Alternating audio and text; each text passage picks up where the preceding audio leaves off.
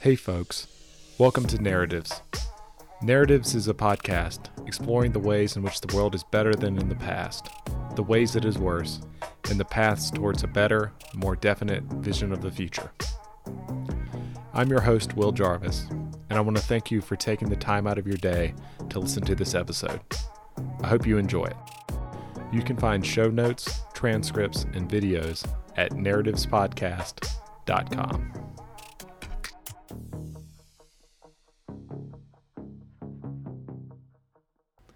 Well, Joey, how are you doing this afternoon? Hey, I'm doing great. Happy to be on. Absolutely. Thanks so much for taking the time to come on the show. Do you mind giving us a brief bio and some of the big ideas you're interested in? Sure. My name is uh, Joseph Politano. I'm a self-employed, self-described economics uh, expert and data analyst. I write uh, a newsletter called Apricitas on on Substack. Uh, that's my full-time job, and it has been my full-time job for a whole two months now. Um, so I have been writing for about a year and a half, uh, and very recently took the leap to make this uh, my my full time gig, and most of what I focus about focus on online is trying to do uh, data analysis of the macroeconomy with like a special focus on labor markets and the Federal Reserve.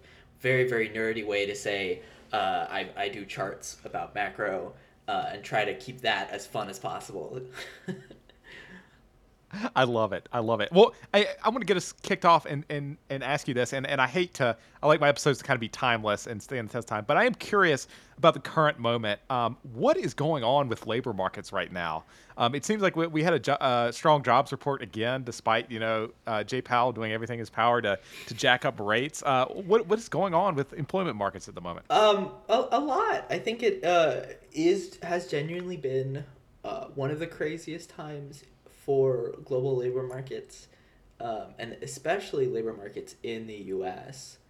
Um, the way I try to I've tried to contextualize things in sort of a backwards looking fashion is that um, most high income nations, there are some exceptions, most high income nations had some combination of like a furlough program or they were really good at uh, blocking the spread of COVID. The US had gotcha. neither of those things.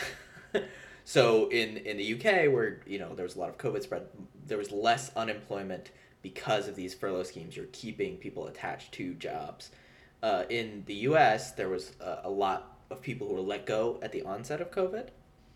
You don't have that strong employment protections. Didn't have this furlough scheme. Like, uh, just was something that was not in federal government's capacity.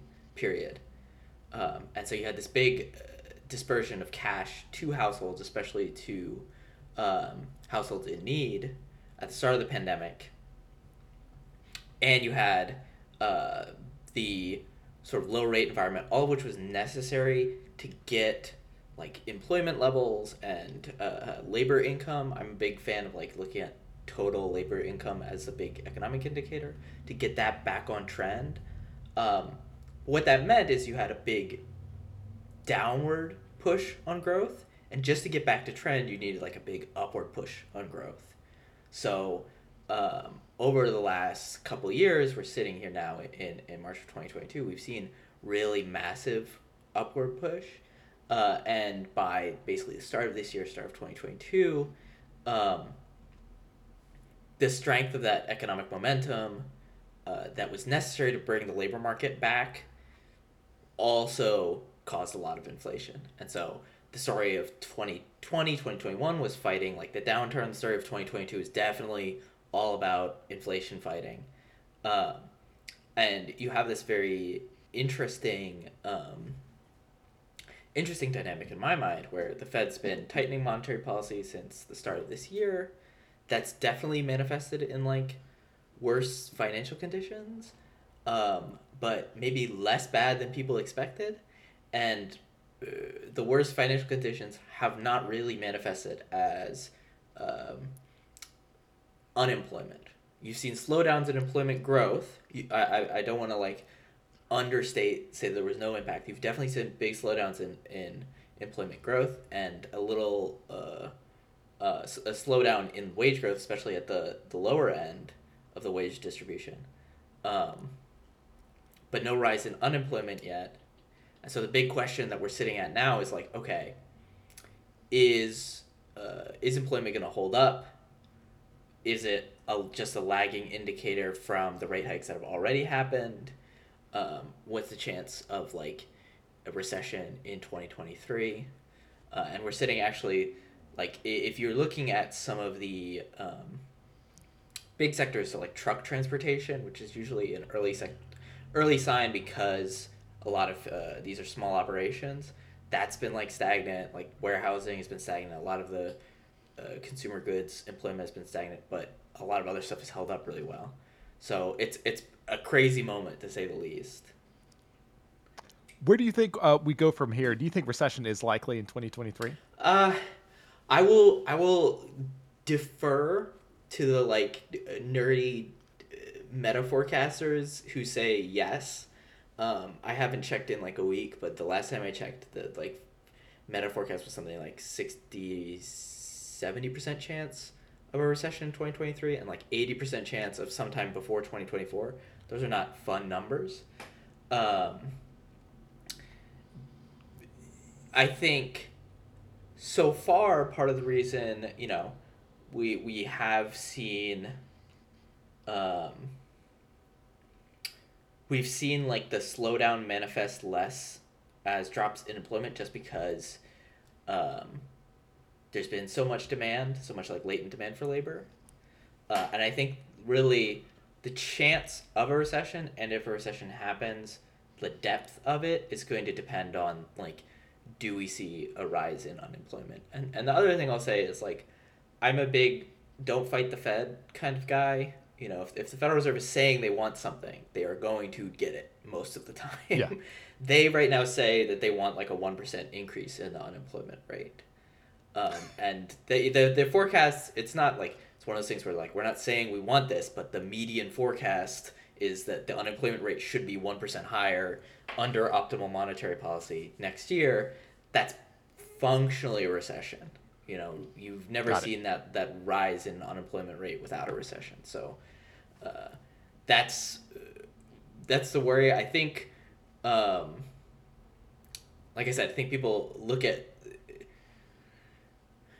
people look at understandably. You know, you say a sixty percent chance of a recession next year. People are like, "Oh, that's horrible," which it very much is. I don't want to understate that, but that also means there's a forty percent chance that it doesn't happen. You know, Right. so uh, like I said, crazy moment right now. Still sizable. Still sizable. Uh, you know, if a layperson is listening to this podcast and, and, and, and you tell them something like, okay, like the Federal Reserve wants the unemployment rate to go up, it, it almost sounds like a, you, you know, like, um, it's a, you know, if I told us that to someone on the street, they'd be like, "What the heck?" You know, these technocrats. You know, they're trying to make my life worse, trying to make more. Like, like, can you like just walk through like why you know that that that's a good thing at some level? Uh, I wouldn't. I would. I don't know if I would say um, it's a good thing. And and if I'm taking off my own personal hat, if I'm saying what Yeah. what would someone at the Federal Reserve say? What they would say is that uh, inflation is really high. Um, Yeah. The only way to get inflation down in the short term is to induce like real economic pain. So you're saying Gotcha. there's some level of real growth. You have to reduce that or get it a little bit negative um, in order for inflation to come down. And you know, a period of lower negative economic growth is going to induce an increase in the unemployment rate. It, it, there's a variance between people who view this as like incidental, uh, you know, on the Fed, some people will say we're raising rates to slow the economy and that will create unemployment. And there's another side that says we're raising rates to create unemployment, which will lower inflation. It's like, is it incidental to the target or is it like causal to what you're trying to accomplish? Um, there's not as I wouldn't say there's a steady 100% agreement on that within the Fed, but there's pretty close agreement that, uh, like I said, there's going to have to be some increase in the unemployment rate. Uh, and the bill from like what Jerome Powell would say is that the only way you can have a stable, long run uh, growth in the labor market is to get rid of inflation in the short term. If you just kind of keep pushing the problem off, it's going to require Gotcha. like Yeah, it's like you get take the small medicine now, or you take the the big medicine later. Um, like I I'm not hundred percent on board with that right now, especially because if you think about it from a purely from looking at the unemployment rate, right? Yeah. The unemployment rate was like three and a half percent in two thousand nineteen, and uh, I don't know if you were around for two thousand nineteen, but everybody was freaking out because the Fed was raising rates and people were worried about a recession then, and inflation was low, relatively speaking. So I don't think that, uh, you know, four and a half percent is necessarily going to, um, or like I don't think three and a half percent unemployment right now is more inflationary than it was in 2019. I think what they worry about principally is like growth in income and spending, which was really high in 2021 and is like slowing down now. That's what they're kind of focused on. Gotcha. Gotcha. That makes sense. How, how would you r- rate the Fed's response to the pandemic, all things considered? Uh, I, I think it's obvious, especially in hindsight, that like, um, they waited too long to raise rates. Um, I think it's difficult, like, ex ante to look at things, you know, and say how much would they have shifted. If I was in charge of the Fed at the time, I would have made the same mistakes, right? I probably actually would have done even worse than they did. um, and I think part of it was just like there is, has been a lot of chaos. And I think coming off the back of the 2008 recession, which was consistently worse than people had forecast, and the forecasts forecasts were bad as they were happening. Um, the the the mo was like we just can't you know can't let this repeat, no matter what. Yeah. Um, and I think it would have been a really difficult sell in like August of 2021. Unemployment rate is still elevated. You know, most people haven't been vaccinated to say, okay, now we start raising rates, even though Right. that probably would have been about The right time. about to the do it. right time to do it.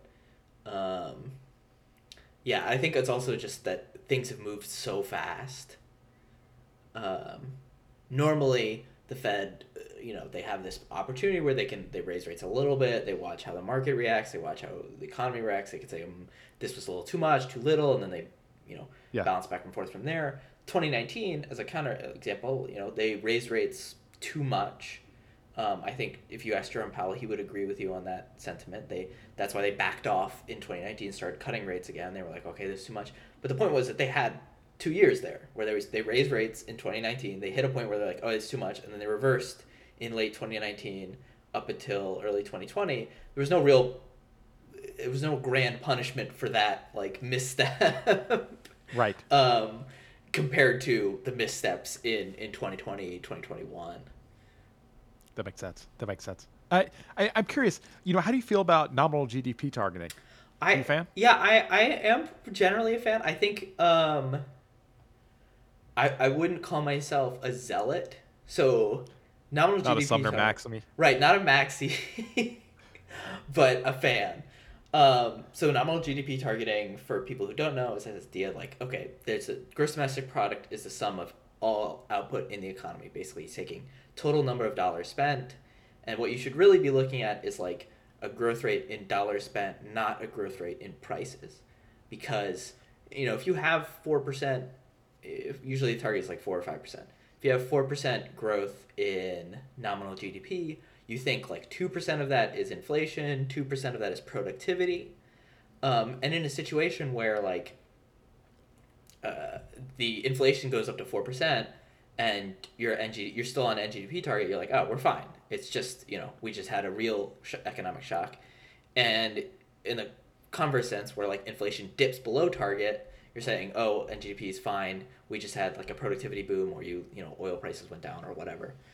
Um, I think my disagreements come maybe a little more technically with like how you do this in real time uh, because the GDP data is like uh, it's not the most robust data set as it comes out just because there's so many things that go into it, you know. Yeah. Uh, and so Skanda Amarnath, who's a great friend of mine, he works at Employ America. He um, worked out this framework for looking at gross labor income. So he's saying, okay, we, we believe that NGDP, total spending, total income in the economy is what really matters, what the Fed really controls, what they really target, what they really should target. Um, but wages and, and labor income are the greatest share of that GDP. You know, it's like 60% or so. Um, Yeah. And it's the most robust share compared to uh, profits, you know, imports, exports, government spending, which is all can get really messy really quick. So that's what we should focus on.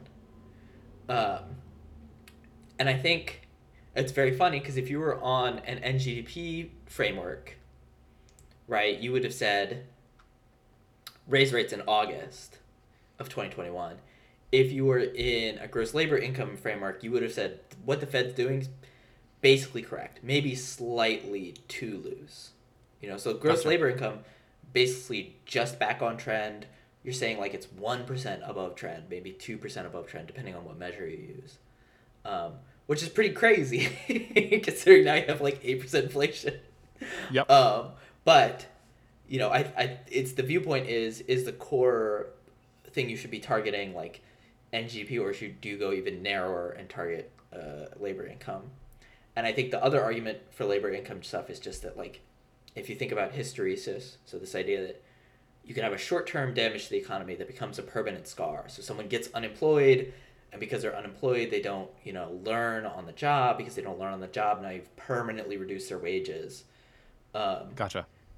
those you know hysteresis components they show up in labor mostly and they show up a little bit in like uh, investment but they're really not going to show up in like uh, government spending or, or, or like corporate profits you know Gotcha.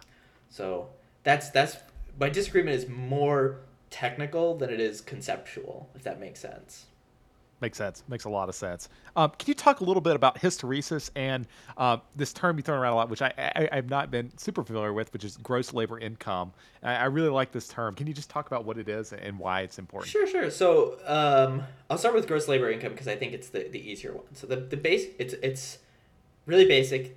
Uh, nominal gross domestic product is saying take all the spending in an economy and just add it together. Nominal gross labor income is just saying take all the wages and salaries in an economy, add them together. You know what's the growth rate there? So you're looking at really what's the growth rate in employment, and what's the growth rate in wages. Um, and the, like I said, the conceptual idea of why this is a little more robust is because you think the Fed has more direct control over um, that like core demand aspect, and you think that core demand aspect has more influence over consumer prices. Most people who are, you know, uh, most people who are workers are spending a, a lion's share of their income. So if their income goes up, their spending goes up. If their income goes down, their spending will go down. And that's almost like a rule of nature in the way that it isn't for other sectors of the economy. And just like I said, in real time, you can look at how wages and salaries are evolving, how employment is evolving much faster than you can how GDP is evolving. Um, and so the idea of hysteresis is like kind of interesting economic concept. Success begets success. Right, it's success begets success and failure begets failure. Um, and so if you're thinking about like let's think about 2008 with the the auto industry. Right? Yeah. So you have a downturn, you have all these car companies go bankrupt. Um, they get rescued by by the federal government. You have this the bailout package, blah blah blah. But fundamentally, like demand for cars had just crashed because the economy crashed. Um, Right. And because demand for cars crashed, you didn't get any investment in like new car plants in the United States. And because you didn't get new car plants, you didn't get people trained in, you know, manufacturing assembly uh, for cars in the U.S. You didn't get more engineers. You didn't get all this stuff. And now, you know, ten years later, if you look at a chart of like U.S. Uh, auto manufacturing output, there's like, it's not just that there's a clear drop, it's that there's like a permanent level shift downwards Got it. uh, and that's what hysteresis is. Some people will talk about this also in the reverse, like the success begets success thing, which is like um, maybe solar would maybe be a good example. Like you think the these um, you pumped all this investment into like especially in Germany, you pumped all this investment into renewables, into like green energy and solar, and that uh, you know you, you push down the experience curve so the costs get cheaper so you hire more people because it becomes more profitable so the costs get cheaper again so your market builds so people become more enamored with your product and you've got this like big positive snowball roll, rolling Right. um, i think that's rarer in the sense people talk about it less uh, but it's also Yeah. it's i think in my opinion just as important Gotcha, gotcha. So you really want to avoid things where you, you know, if you have a, there, there could be problems where you get these bad downward spirals where you can permanently damage, and you want to avoid that kind of permanent damage, especially in the labor market where it, you know it's people we're talking about and they have permanent shocks. There's a study I read a while back about you know people who graduate uh, during a recession, you know, how like have these permanent kind of income like uh, shifts downward just because they have a harder time finding a job initially. yes exactly that's that's hysteresis that's like the best example you can get Very cool. Very cool. Um, I want I want to move on a little bit now and talk about interest rates. So we recently had on uh, Paul Schmelzing from Yale. Do you know Paul? Uh. I, I don't think i do unfortunately gotcha. So he's an economic historian. Wrote this really interesting paper I really enjoyed. It's called uh, "The Super Secular Decline of Interest Oh, Rates." okay, yes, I do know his paper. Yeah, yeah, absolutely, absolutely. Um, do you buy this notion that uh, we are just experiencing this kind of long run, 800 year trend and decline of interest rates uh, with, you know, variation, right? So it's noisy. So it's going up right now. But do you think we like we just face, you know, permanent kind of lower, permanent lower interest rate environment where, you know, squirrels perhaps always have to pay someone to, you know, hold their nuts or something like that. You can't just, it, it's like the national state is not, um, you know, positive interest rates. uh, I, so I,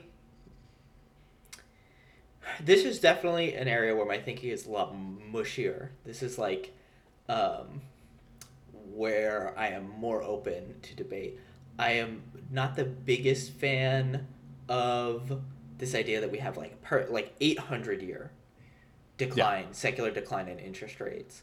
I do buy the like 50 year secular decline in interest rates, 50 year long run decline in interest rates. Gotcha. Uh, based off the idea that just one, you have lower productivity growth in most high income nations nowadays. Two, the like lower and middle income nations that you had, um, especially in like the the 70s 80s that had pretty substantial growth also petering out um, three the, the global population growth is is lower so if you think about like the the very raw idea of like more people require more homes and, and cars and Yeah. uh, oil whatever and that is inve- requires capacity investments that put upward strain on on real interest rates so lower populations should ameliorate that and that you uh, especially have older populations and longer lifespans. So you have this big stretch of time where lots of people in um, high income countries are retired for 20 years or 30 years. Um, Yeah. And they have a big pile of savings that they are drawing down very slowly and conservatively. Um, and all of that puts downward pressure on interest rates. So if you look at like it's it's actually kind of funny in in a long term sense that uh, everybody's panicking about the Fed causing a recession, and like the five year real interest rate is like one point eight percent. It that that's that's not a lot by historical standards. Right, right, right. but and, and the panicking is not again. I'm not trying to, um, not trying to like disgrace the, the panicking. The panicking is is a little justified. I'm saying that a 1.8 percent real interest rate can wreck a modern economy just because that's you know secularly uh, interest rates are, are pretty low. Um, I will say I think the lesson of the pandemic has been, you know, when there's like the uh, market monetarist insight where you're talking about if interest rates are high, usually it means that they were too low in the near past. You know, you have high inflation, now you're trying to fix it. Um, and Right. that's like the environment that, especially the United States is in right now. Interest rates are high primarily because inflation is high, primarily because interest rates were too low in you know 2021 uh, 2020 maybe um, the opposite of like the 2009 2010 thing where interest rates were low because they were too high previously um, so we just learned the inverse lesson each time but i think if you're looking at like you know, I, I, people some some perspective is if you look at like the Austrian century bond. So Austria issues a 100 year bond, um, nice. which by the way, greatest deal of all time. They issued that at like one percent interest rates or less. It was ridiculous. But it's like trade. I think if I look it up right now, it's trading at like two percent right now. So in the euro area, people expect short term interest rates to be under two percent cumulatively for like the next 98 years. That's wow. really low. And those are nominal rates. So you're thinking the real rate should be somewhere basically at zero um, or lower. there are some people who think. So this is like the Goodhart thesis. There's this idea that, yeah. like, okay, people were getting older, which was, you know, uh, lowering interest rates, but that was mostly because of population decline and mostly because people are having fewer kids. So if you think about dependency ratios, so the ratio of like workers to non-workers, yeah, um, the the dependency ratio was going down just because there were much less children. Now that will be going up because there will be much more, you know, older retired people. That's yeah. going to be a positive. Uh, that's going to put positive upward pressure on real interest rates.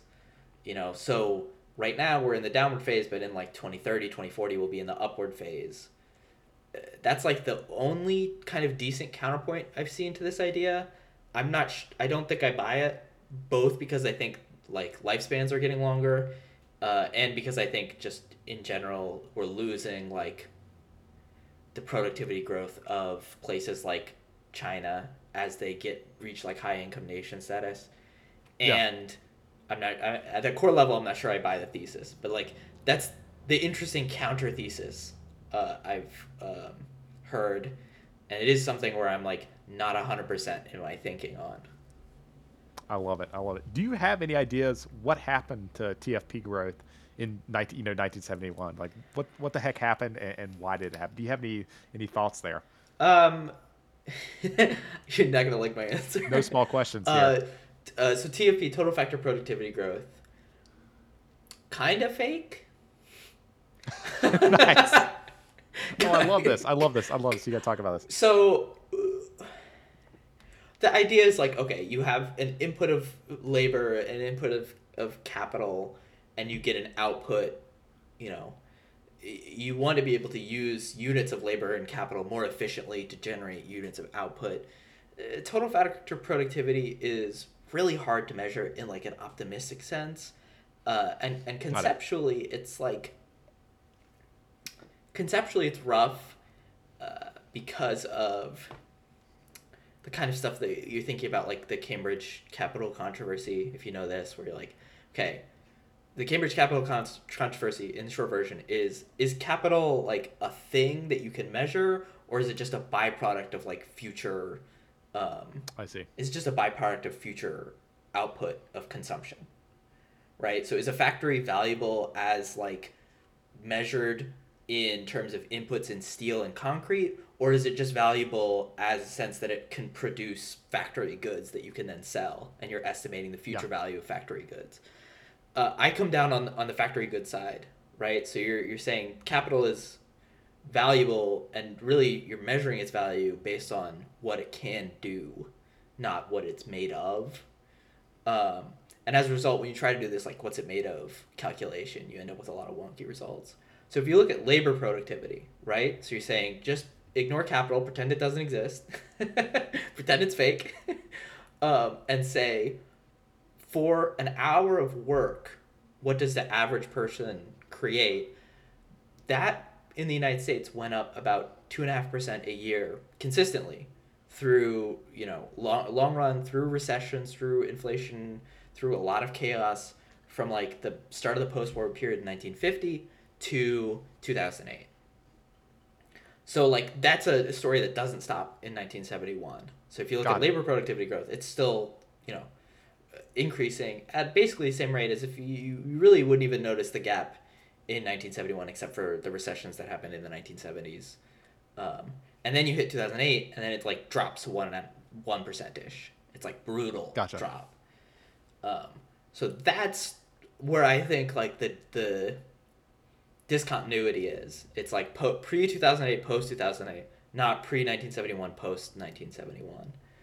Um, and that's also I think where the, the more meaningful distinction is in terms of like the global economy, where people. Uh, I don't think people in the 1990s were like, "Wow, what happened to total factor productivity?"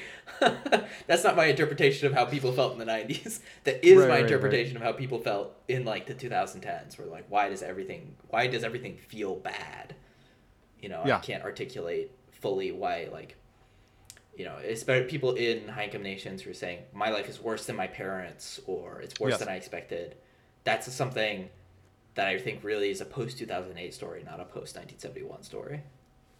Oh, that's fascinating. This is really fascinating. So I, I'm curious, uh, what do you think changed post 2008? Was it was it just like you know populations just getting older? Is it something like what do you think's going on there? Um, I, I think the post two thousand eight story is really like a, um, a hysteresis story, like on the scale. So oh, so it is. It, it's just like so it's all the Fed's fault. If they had followed Scott Sumner and like loosened it, you know what I mean, or something. Well- if, if they'd only targeted nominal GDP, we'd be fine.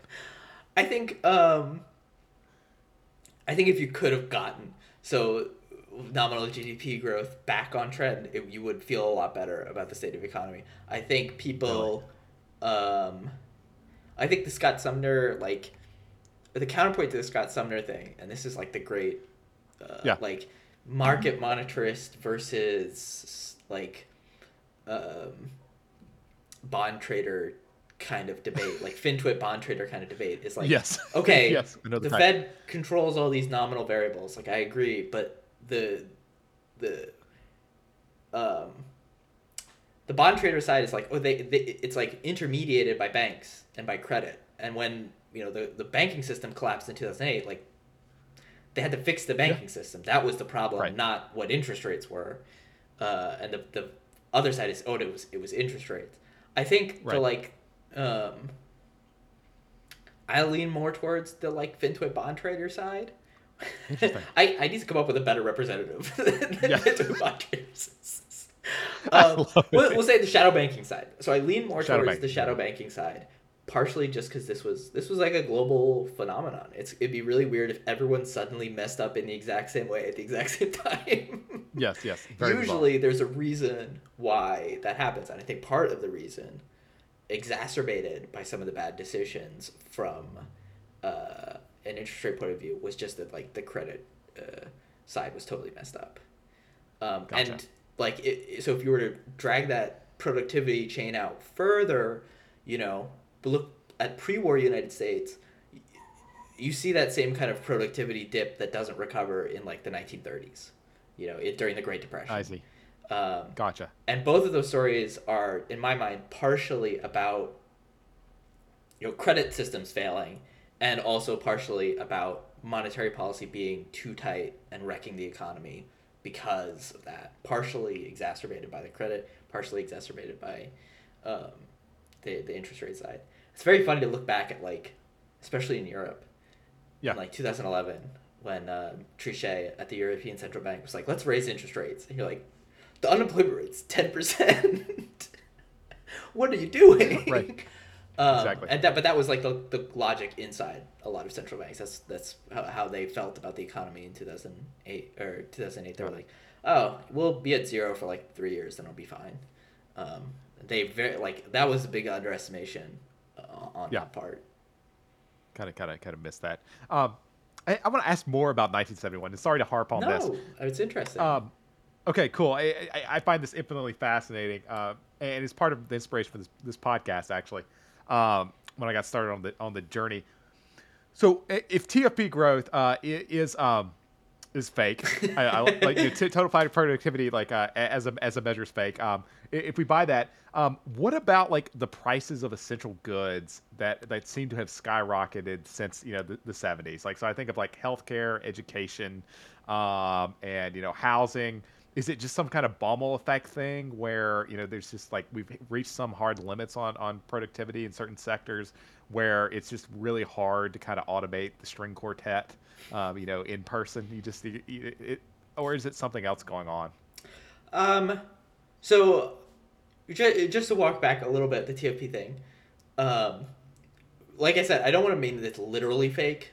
I just want to mean that it's like the. I don't think it's a peril. really good measure. It's it's not gotcha. the most robust yeah. measure, and I think it it leads to misleading conclusions. Um, gotcha. But I think it, it, there's like an interesting debate, both because you can pinpoint a lot of changes that did happen in the real economy, especially around um, housing and healthcare, to the 1970s, uh, um, and also that like it's not like countries with significantly better uh, systems for administering these things aren't yeah. also struggling. You know, there's. I, I do think a lot of this is fundamentally like, uh, like you said, in as an economy gets wealthier, people buy more services, they buy less goods as a share of total consumption, and what that means is like, you know, wages are the core input to um, services. If the productivity in, in manufacturing is going up so much, you know, you end up having to pay a lot more to pull workers away. Um, or in a, in a broader sense, you just get this specialized post industrial economy where most people consume services, they work in the services sector, uh, the price of services goes up because the big, you know, input to the price of services is wages. Uh, and that's still like a story where, you know, real um, output is going up. I think it's kind of funny when people are like, yeah, there really hasn't been, um, like, oh, has healthcare gotten better in the U.S. since the 1970s? Like, yes, yes, in a lot of ways, very much yes. Um, yes.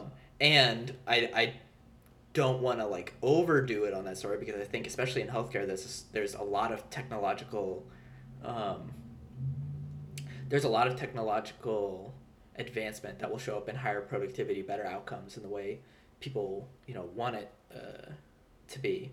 But fundamentally, there's a certain limit where you're like, okay, like long term care requires a certain number of people per patient, and the price of long term care will go up as wages go up, and wages go up in the long term. So the price of long term care just you can't go down. Uh, right. And you'd expect it to occupy a larger share of people's budgets, even to the extent that they're able to afford more of it. You know, makes sense. Uh, and I think the land, you know, the the, the housing story is very yeah. obviously like peak U.S. housing output was in the seventies, um, and it was getting annoyingly bad by like two thousand eight, and then it got catastrophically bad after two thousand and eight um, yeah. That's definitely a story where you could talk about like legal creep, about NIMBYism, about like the post racial integration efforts to constrain housing production as a, a method to enforce segregation, all of which makes the housing stuff worse. But also, you know, fundamentally, if wages are going up, there's a limited amount of land. I wonder what's going to happen to the price of land. yeah. Um, and uh, so I, I, I do think it's one of those things where it's like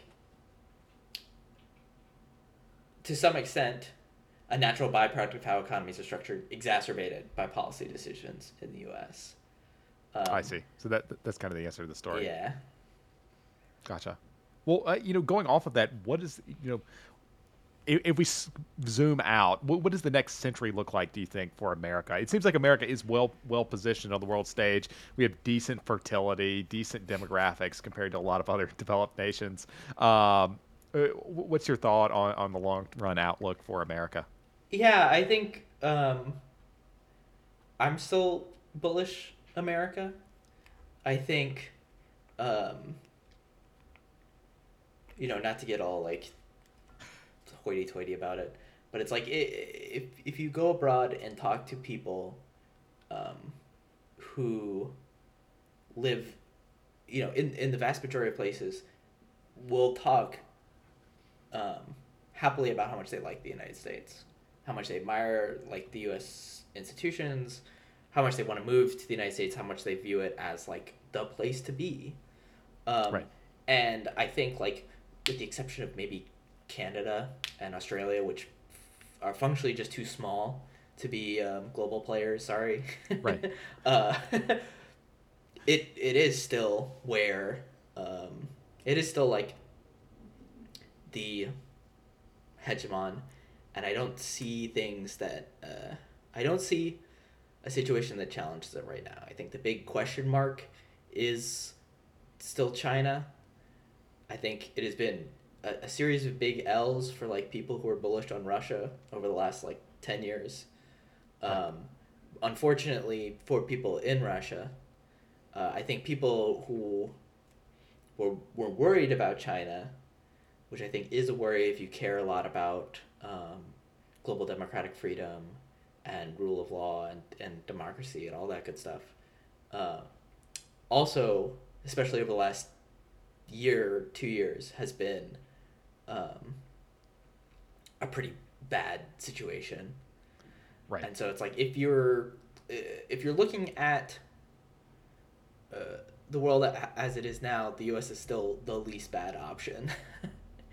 uh, and there's that quote somewhere where it's like, I think it's funny because I'm in like the finance world, where especially like when when the Russian invasion happened, and the U.S. government froze the Russian central bank assets, and you had all this drama about sanctions and stuff. People were talking about like our country's going to move away from the U.S. dollar, and it's been Right. really funny year for that thesis because everyone, every major country on planet Earth has been panicking about not having enough dollars. Yes, yes. Since February of 2022, that has been the dominant theme of like i i- worrying about your exchange rate compared to the dollar, worried about how your economy compares to the dollar, raising interest rates so you catch up with the Federal Reserve has been like the number one theme, uh, and people were are much less concerned about, you know, the what the rise of China means for this and that. I think it's also, you know, uh, maybe like the 2015 2016 era of like peak um, international PR for China. Yeah. Where you look at like the, the Belt and Road investments are down a ton, or like uh, Chinese Got it. foreign investment down a ton, and, and just general people, you know, global opinion of China is down a ton. So, Yes. yeah, it's like I said, the um, least, you know, comparatively least bad option. I am like bullish India in the sense that I'm like optimistic about the long run trends in in growth there. Um, by pure fact of population, you know, they're Right. probably going to pass the U.S. in GDP sometime. Um, but I think that's still still a long ways away. Um, and you know, India's you know much more free, much more democratic country. Although you know I'm not the the biggest fan of like the regression towards authoritarianism over the last few years. Uh, like much you know compared to most countries on planet Earth, is Right. free democratic, um, and so I don't you know really worry about it. Uh, except in the sense, in the same sense that I worry about like the United States' as political institutions being subject to failure and undemocratic and things like that. Makes sense. It makes a lot of sense. Um, Joey, I, I- have one bit last big question here.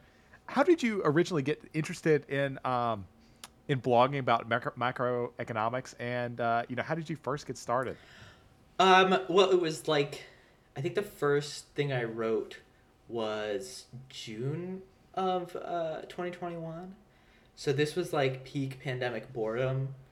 Um, so for me, before before the pandemic, I was a Peace Corps volunteer. So I was working Nice. working abroad uh, in Uganda. Then I got bounced back to the U.S. and I think there was a lot of people. You know, you were unemployed. I didn't have a place to live at that time, so you're like, okay, I got to get all my ducks in order. I got to get a job. Got to get, you know, a place to live.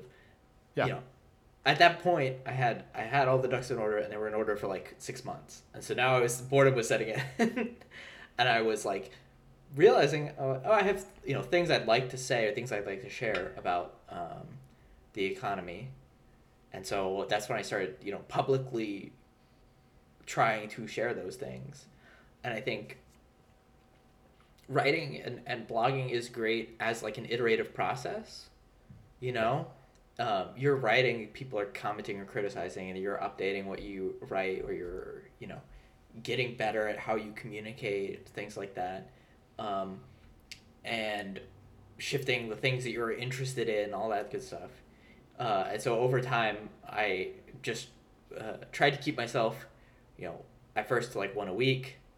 Um, then I eventually started doing like more more frequent stuff, um, and then it hit a point where I was like, okay, I have a lot to say. I don't have unlimited time to say it, especially when I'm working a full time job. Yeah. Um, and I had the, the great privilege of like having people who who truly care and, and were willing to listen and were interested in the same kind of random nonsense that I'm interested in. So I was like, okay, this is you know the time to do it. Um, if you if I was just thinking like, okay, if I don't do it now, there's gonna be all these things I want to say that I'm never gonna get the chance to say. All these, right. So I gotta at least try it, and I've been very humbled by the response. You know, since I started doing this full time, uh, and I'm very happy now to be able to put out more interesting stuff to do like the kind of really in-depth research that I couldn't do when my time budget was 10 hours a week. Right. Um, and I'm really enjoying, you know, just opportunities to be able to speak with people, things like this, where you you get to uh, have an interesting back and forth. I love it. I love it. Well, Joey, what's the next ten years look like for you? Have you thought about it much? Oh boy, um, it's it's funny because a, per, a personal forecasting record is zero out of ten. Never gotten anything right. um, so if you would like, if you go back at any point in the last like five years and tell me what where do you see yourself in two years, I would have gotten it wrong. Yeah.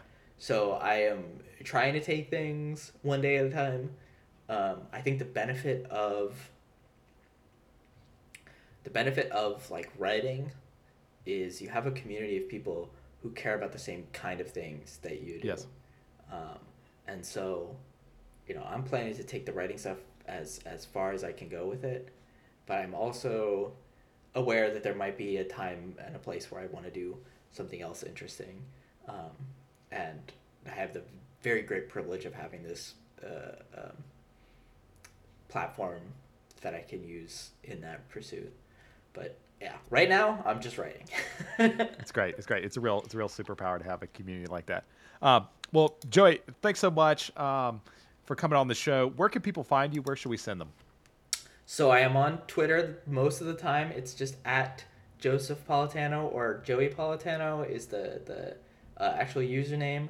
I write a newsletter. Um, it's apricitas.io is the name of my Substack. It's a K sound, but it is a C letter because that's how Latin works. So it's A P R I C I T A S dot I O. Um, Good deal. And that's where all my writing is. You can also bother me on LinkedIn. I don't know. I love it, and I highly recommend the blog. It's re- really excellent. Um, thanks so much, Joy. Yeah, really, really happy to be on. Thanks for having me. Definitely. Thanks for listening. We'll be back next week with a new episode of Narratives.